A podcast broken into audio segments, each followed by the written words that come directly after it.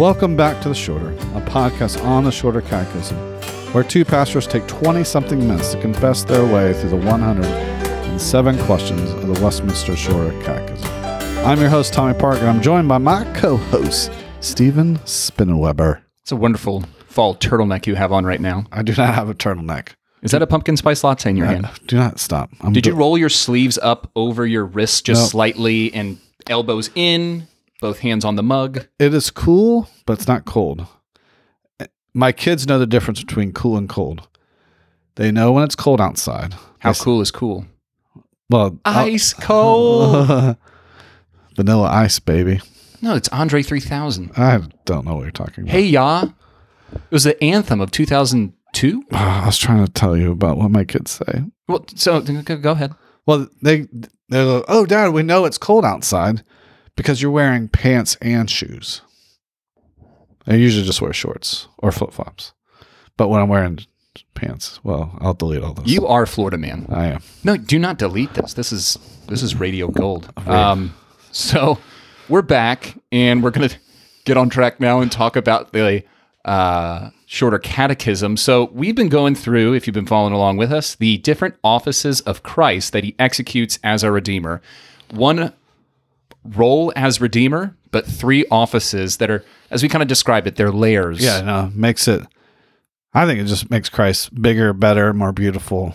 And so what did prophet, priest, and king. Yeah, today's king. Yeah. It's one preacher talks about, it's like a diamond. You turn it over in your hand, and there's a couple of different facets and faces, and you see something brilliant about it every time you turn it over. So we're talking about Christ as the King today, question 26.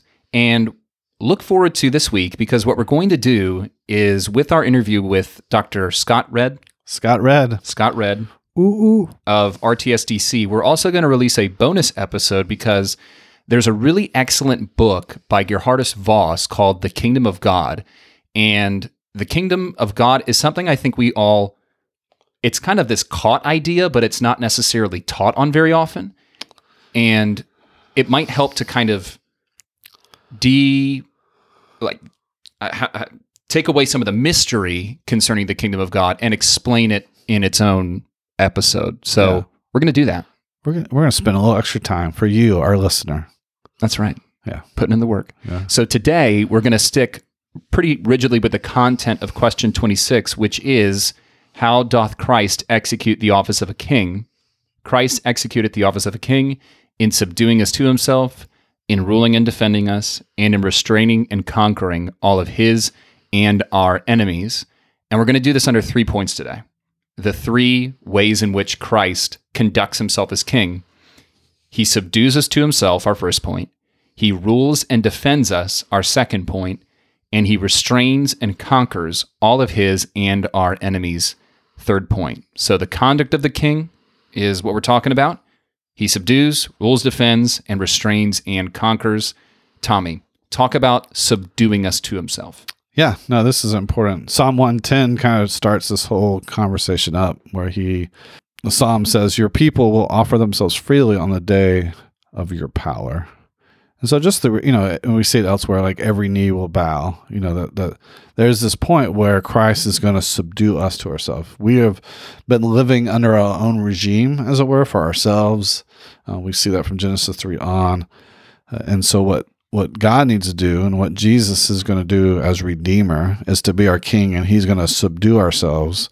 He's going to put our hearts back towards its rightful place, which is him. Yeah. It's very Ezekiel 36, how I will take. And God, remember, this sovereign working of God. Salvation is the work of God in our hearts.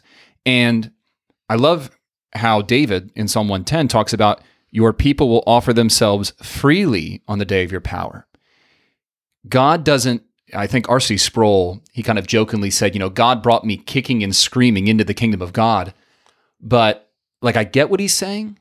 However, the psalmist says, your people will offer themselves freely, because as Ezekiel 36 says, I'm going to take that heart of stone that you got right now, and I'm going to give you a heart of flesh. Yeah. And also Jeremiah 31, the new covenant. I mean, there's these pieces all throughout, and you can see also the the flip side of this, like the whole book of Judges, as it were, you know, they didn't have a king, and so they ruled and led after their, what's the refrain? Yeah, everyone did was right in their own eyes, mm-hmm. you know, because and what the gospel is and what Jesus is doing is that he is putting us rightly under his rule, and that's mainly what this whole point's about, is that he is our rightful king, and he is our rightful king because he's created all things, he took on flesh, he lived for us, he died for us, he rose again for us, and now since he has ascended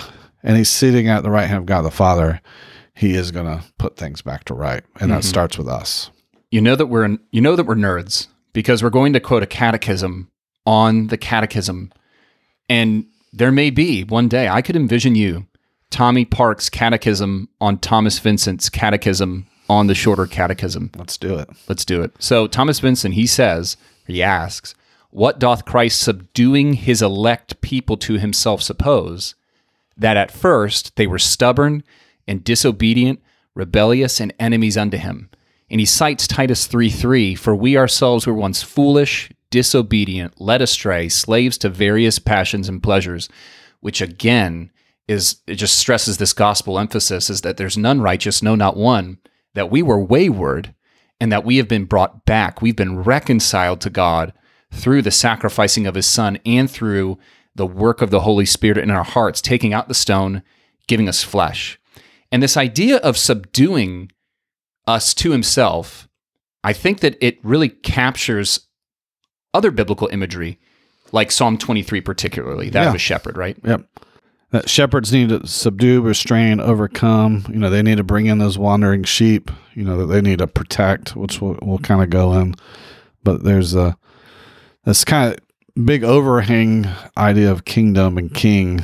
It goes down all these little imagery throughout mm-hmm. the Bible. And Psalm 23 is that, where Jesus comes and subdues our wandering hearts, and changes our sinful desires and causes us to go after him mm-hmm. and drink from his water. Yeah. So. It is interesting how you noted the fact that the kingly motif of God as king is interwoven throughout the fabric of scripture, but so too is shepherd king. Those two images of God and ways of speaking of God actually converge in multiple places, because think of Moses. Yeah. What was his job? He was a shepherd. Well, David. 40 years ago, a shepherd. Yeah. David was the shepherd king. Yeah. And you can see that as redemptive history is playing itself out, you go to Ezekiel 34, and God is rebuking the shepherds who have fattened themselves on the sheep. Jesus come, and what does he say in John 10? I am the good shepherd, and I lay my life down for the sheep. And he calls his sheep by name. He subdues us because we are prone to wander, Lord, I feel it, prone to leave the God I love. And to extend the shepherd analogy, so he subdues us to himself, he changes our hearts, and his grace is irresistible. He brings in all those that are his. But to extend the shepherd analogy, I love Psalm 23 because he has a rod and a staff. Mm-hmm. The staff is to subdue us, but the rod is to beat away the lions and the bears. It's to beat back the enemies of God, which is our second point.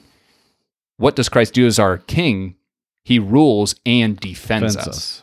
Yeah. So talk about ruling, because it almost seems synonymous with subduing, but how is this expanding a bit? Ruling.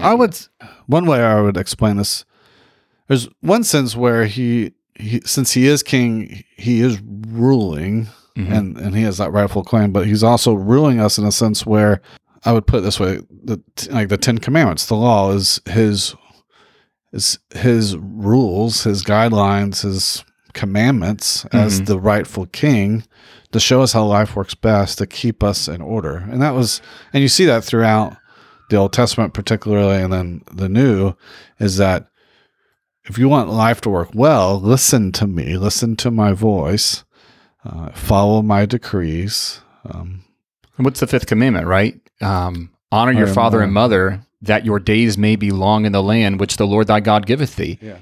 that's the first commandment attached with a promise that if you want to get by well, or if you want to prosper and benefit in the kingdom of God, you have to submit to the rule of Jesus Christ.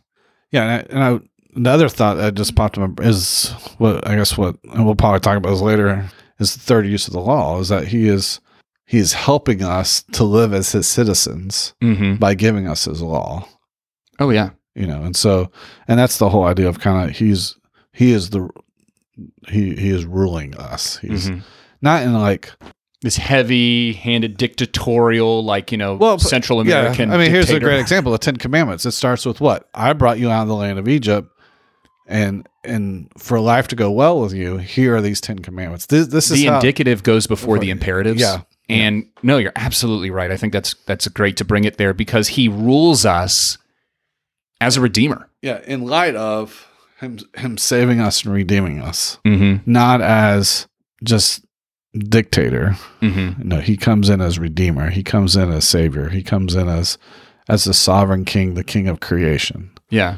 And we're to submit to the Lord. All men are to render obedience to the Lord first because he created them. The one who creates has authority over the creature, but we have a double obligation to have him rule over us because not only is he our creator, but he's also our redeemer.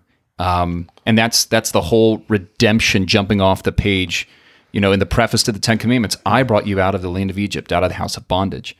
So he rules us, but he also defends us. Yeah. And just to go back real quick, I might not have been alive, or I might have been a small child when this was a thing. The lordship controversy, where Jesus can be your savior, but not your Lord.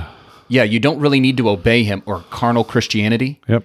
But that doesn't jive with New Testament teaching. If you love me, you'll keep my commandments. That's legalism, Tommy. No, that's Jesus. There you go. Okay. line of the time. So went back, got it, coming back, defending us. So this is, I think, very clear. This is this defending us presently against our earthly temporal enemies. The first book of the Psalter, there's 5 books of the Psalter, which is the 150 Psalms, and book 1 of the 5 books centers on conflict. David, most of the Davidic Psalms are in the first book of the Psalter, that's Psalms 1 through 41, and he really focuses on the enemies of God and his own personal enemies, who ultimately are the enemies of God, and he talks about how God is his present help, his constant defender. Psalm 18, he's just pouring it on here. Psalm 18:2, the Lord is my rock and my fortress and my deliverer, my God, my rock, in whom I take refuge, my shield, the horn of my salvation, my stronghold. Can you think of any other ways to, I feel like he kind of exhausts the biblical imagery there, right? Yeah. Yeah, Psalm 32, you are my hiding place for me. You preserve me from trouble. You surround me with shouts of deliverance. And I think this is helpful for a lot of things, is that I do feel like I think human beings live in this constant fear of no one's with us.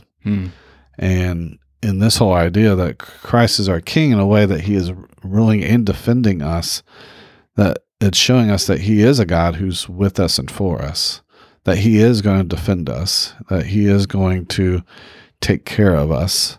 And so on a personal level, these passages and this idea help me to know that I'm not alone.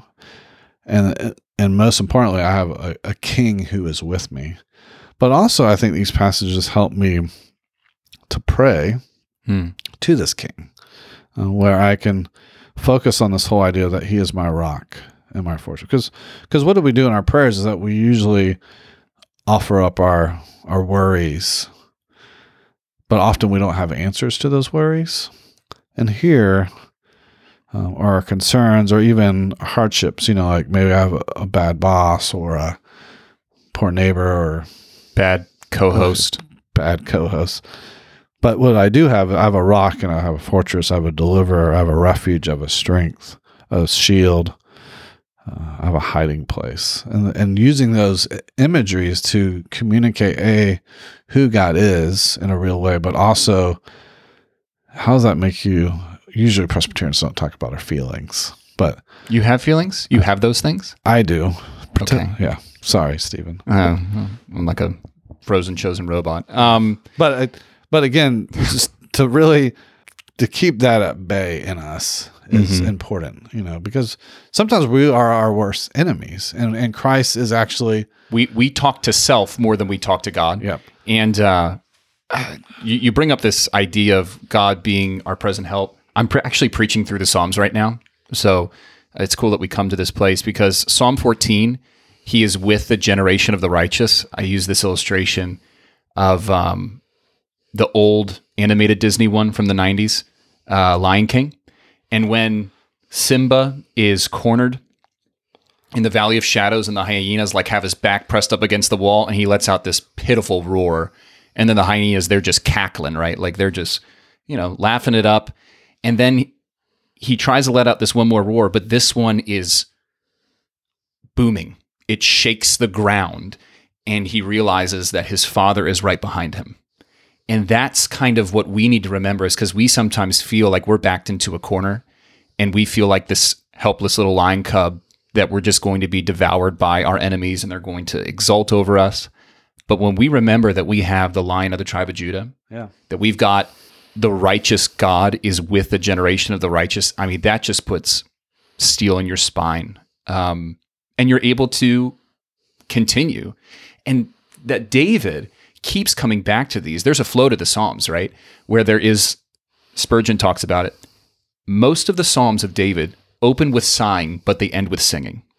Mm-hmm. And I think that's very natural, the way that we pray. We come to God with our worries, our cares, our concerns. But if we're going to really benefit from prayer, we need to avail ourselves of the promises of Scripture, just like David did. I remember your steadfast love. Yeah. So we've got ruling defending us. And our third point, restraining and conquering all of his and our enemies. The really key text here is 1 Corinthians chapter 15. This is the resurrection chapter. You hear it at weddings a lot. 1 Corinthians 13, that's the love chapter. Yeah. 1 Corinthians 15 is the resurrection chapter. And it's here in the resurrection, and also in the second coming of Christ, where we read of what Christ is going to do with his kingdom. Then comes the end, when he delivers the kingdom of God to the Father, after destroying every rule and every authority and power, for he must reign until he has put all his enemies under his feet. The last enemy to be destroyed is death, for God has put all things in subjection under his feet, quoting, I believe, Psalm 110.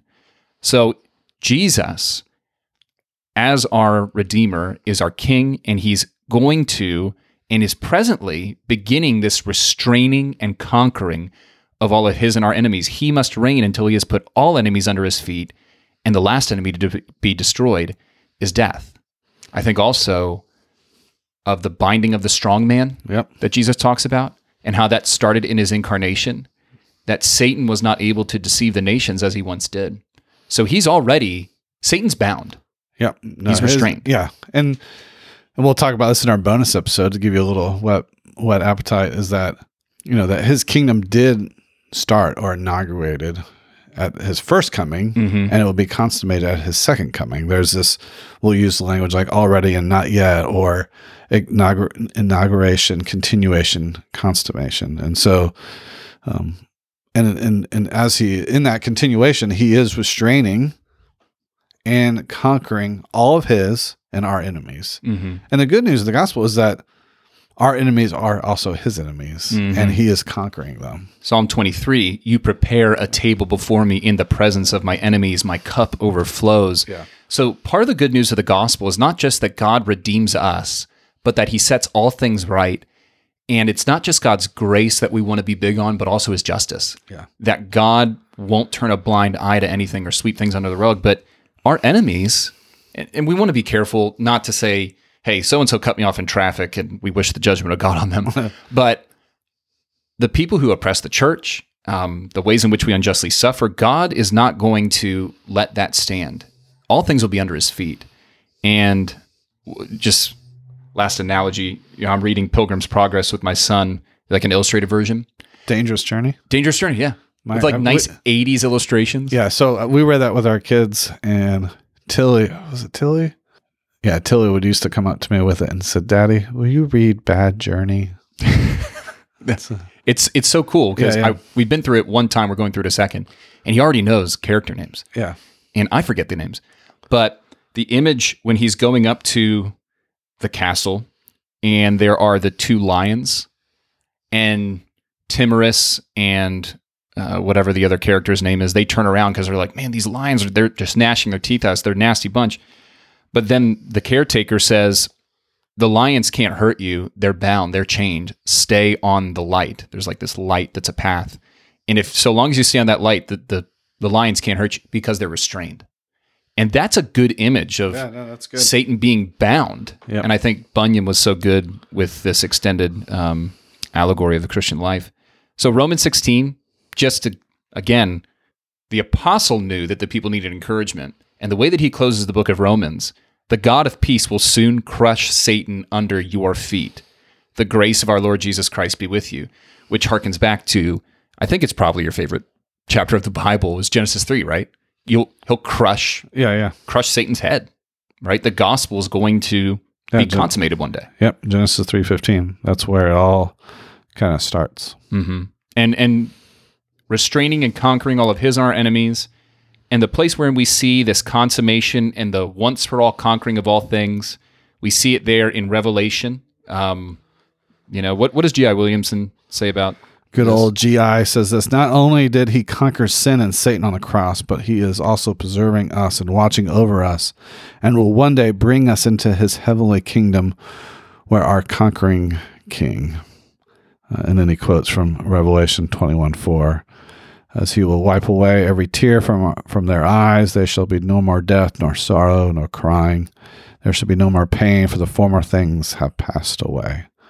And that's what we're longing for. That's what the gospel has pointed us towards, and that's good news. Mm-hmm. Very good news. So if we're going to summarize the three offices of Christ, I think we could close with this. Jesus is our prophet who reveals the will of God to us, so that's God to us. Jesus is the priest who represents us before God, that's us to God. And then Jesus is the King who rules us and leads us to God and his kingdom, that's God going before us. Yeah. So, prophet, God to us, priest, us to God, and Jesus is the King taking us to the Father, where he is. Amen. Amen. So we have our interview scheduled. It's going to come out for Thursday with good old Dr. Scott Redd. Yep. Is he an RTS Orlando graduate? Yeah. Did we go to seminary? Did we go to seminary together? Yes. This is a conspiracy. I'm telling you. I tricked you. You did. You didn't know that it was my way to Zoom call all my old seminary friends. One day we'll call your seminary friends too. Thanks. I have decent seminary friends, but none of them are doctors yet, so we might want to give them you're younger. 10 years. Yeah. I'm on the younger side. Yeah, we'll do a different podcast 10 years from now. Where we looking forward to that. Well, calling Stephen's friends. That's we'll call it. Yeah, theologians in car drinking pumpkin spice lattes. It's swell. All right, it's happy fall, y'all. So we are looking forward to that episode. Thanks for joining us. Till we talk next time, keep it short. How does Christ execute the office of a king? Christ executed the office of a king in subduing us to himself and ruling and defending us and in restraining and conquering all his and our enemies. How does Christ execute the office of a king? Christ executed the office of a king in subduing us to himself and ruling and defending us and in restraining and conquering all his and our enemies.